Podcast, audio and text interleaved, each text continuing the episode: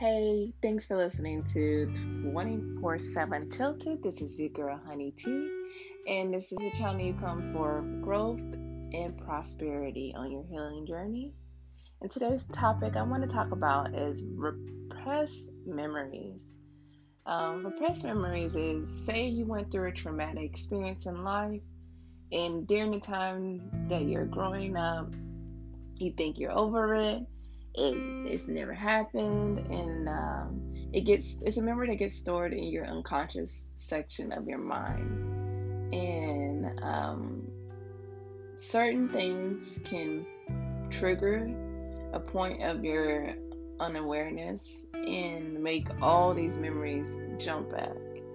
And if you've never dealt with those memories one by one, you just been pressing it down for so many years, they do come back. And I would say for me, because prior to the whole pandemic, I was living a pretty fast life. I was always working. I kept myself busy. I was working, school, volunteering, always trying to do something, working out, going out, just enjoying life, and the fast living. With this whole pandemic have started, I've noticed that just like everyone else, everything has put a halt and created uncertainty. So anxiety is heightened at the highest, and things that I never dealt with in the past have resurfaced. And it makes it very difficult to talk about it with family, especially when it's with their involvement. It's like when you do have these feelings again and you're like, I'm not sure who I can talk to, or you, of course you want to go to your family, especially with my dynamic in life. Like I want that old ritual of bonding and sticking to my family. Unfortunately, I don't have that dynamic of life, but it was something that I was craving for. And now that as an adult, I'm experiencing the memories that I never addressed it as a child or a teenager, and now that they resurface, it hurts to not be able to go to your loved ones and find clarity on what you experienced. Or when you do have clarity, it's very one-sided and manipulative, and it makes you feel like you're in a horror story. I would say with my experience, because of growing up military, I moved around a lot. I got to see a lot. I got to see a lot of up and downs personally in my family. I got to see a lot of up and downs with other military families that were adopted along the way of moving around the world. It caused a lot of trauma to me. I'm not a fan of the military at all. Born and raised in it. It's on my birth certificate. It's engraved in me. But like the dynamic of, I don't agree with the lies and fantasy that they sell to people, and don't give the exact support system that they say they give.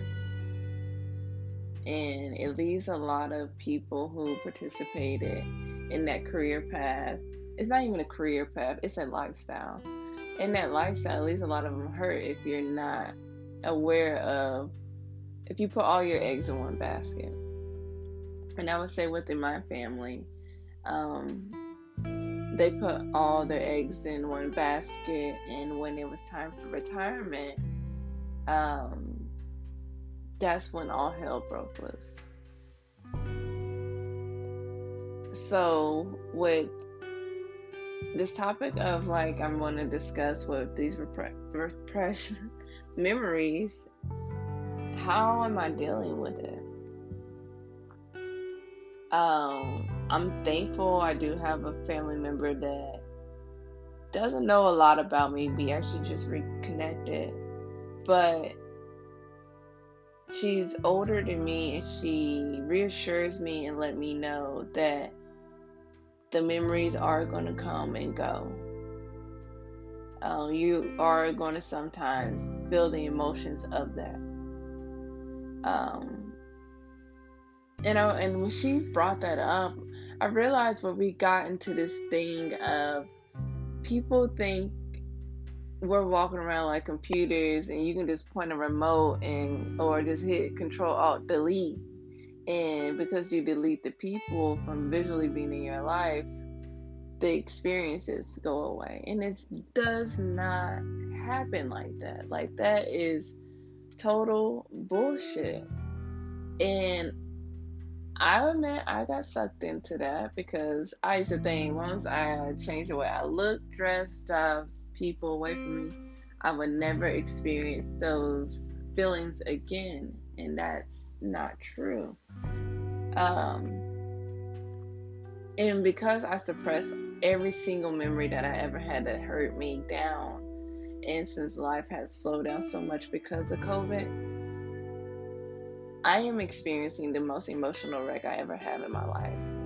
I will be sitting up one day having a plan to go have like the best day the next day, and I won't make it out of the bed because I sat up all night to 5, 6 in the morning crying.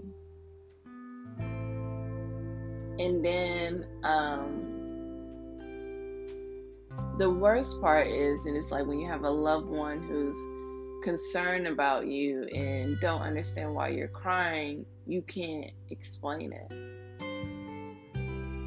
It's very challenging because I would say for me, the memories are so old, I'm just feeling the pain of it. I don't even know how it affected me. I just remember exactly what it looked like, how it happened, and it hurt.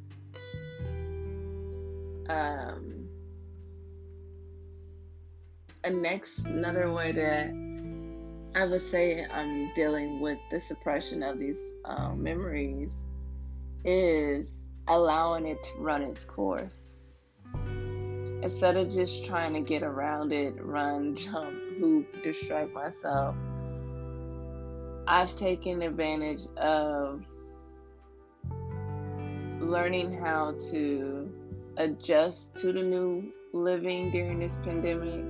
Is sitting and dealing with my emotions. Even at this hardest, when I think like, oh my God, I am going to never survive this. I never thought emotional pain hurt this way. I would say that. I never thought it actually had physical pain, because I grew up being a crybaby. I cry over animated movies, anything that was emotional. I cried, and I'm like, okay, I cried, I'm better now. But like the stabbing, empty, unwholeness feeling, along with crying, and I would say not having someone to immediately reassure you and hold you. It's like you're literally having to sit down and discipline yourself and coach yourself during the pain and say, you're going to be okay, you're going to survive, you're going to be the perfectness that you want to be, and no one else is going to get in that way. One thing has helped me too is constantly telling myself, this is temporarily. And I take daily steps to move forward. I created new goals. And I guess those are my distraction ways too, is finding new skill sets in journaling and reading the Bible on sections on what type of person I want to be. And when I say the type of person I want to be, I would say like the things that I want to reflect in another person, I want to make sure that it reflects in me. Like, am I consistent? And I use the Bible to read that because it's a tool for me, and it helps me know what consistency looks like in a verbatim way. Also accountability, honesty, patience, anger, like all the little sections. I use it as a tool during these times of memory that are popping back up, because a lot of my memories are traumatizing, the ones that are now. Before, I would say I was always living in a fantasy world where everything was so happy and positive. And now that these memories have resurfaced, I have became very negative and full of anger.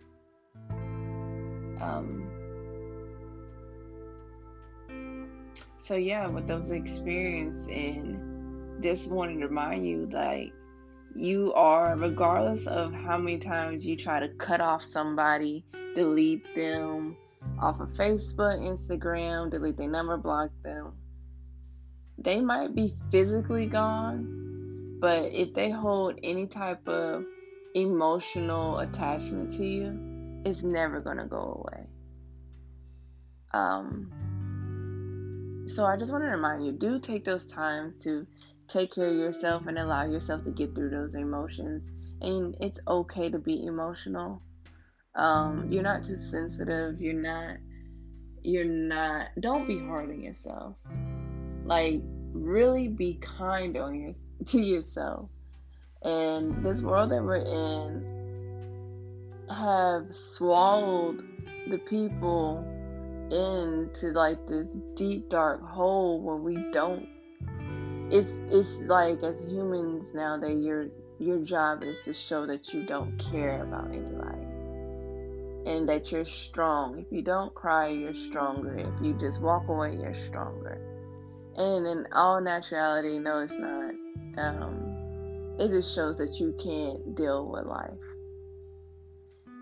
And again, I just want to thank you guys for taking the time out and listening to me, your host, Honey T, during this journey, or not just this journey, it's my journey of healing to this new woman that I want to prosper into. And I just want to remind you to like and subscribe, and I'll see you next week.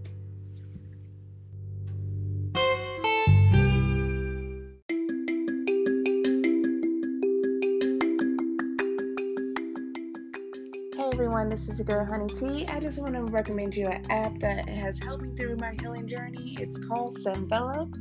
It is the #1 app for stress, anxiety, and depression. It helps you rethink how you manage your mental health. Sanvello has all of the support you need in one place. Therapy, coaching, self-care tools, and a community that just gets it.